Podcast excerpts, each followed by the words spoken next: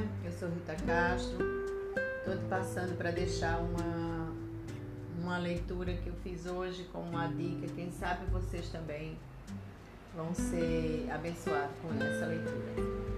A, a leitura está em Mateus, capítulo seis, no versículo vinte e cinco em diante. E o título é Ansiosa Solicitude pela Vida.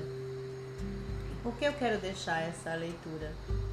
É, vivemos num momento tão complexo, estamos num ano tão diferente, estamos buscando saída para tantas coisas, mas é, estamos muito mais ansiosos do que em outros momentos. E eu entendo esse, essa, esse versículo, né? Essa parte do versículo vinte e cinco em diante, como uma, um bálsamo aos nossos corações. Então eu quero deixar para vocês a leitura, tá? Então, a ansiosa solicitude pela vida.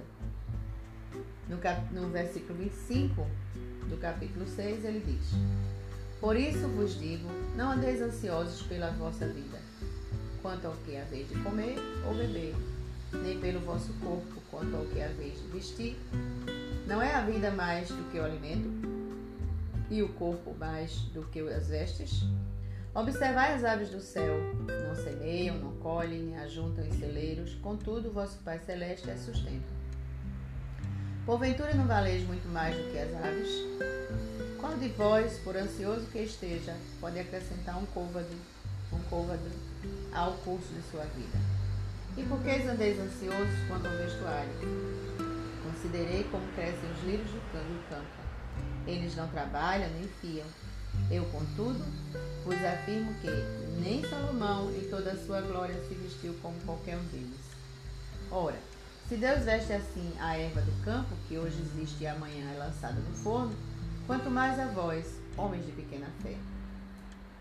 Portanto, não vos inquieteis dizendo que comeremos, que beberemos, ou com que nos vestiremos.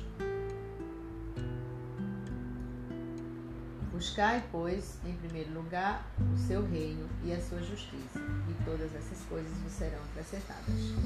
Portanto, não vos inquieteis com o dia de amanhã, pois o amanhã dará os seus cuidados.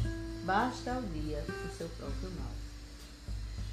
Um fim de semana abençoado, uma boa sexta-feira para todos.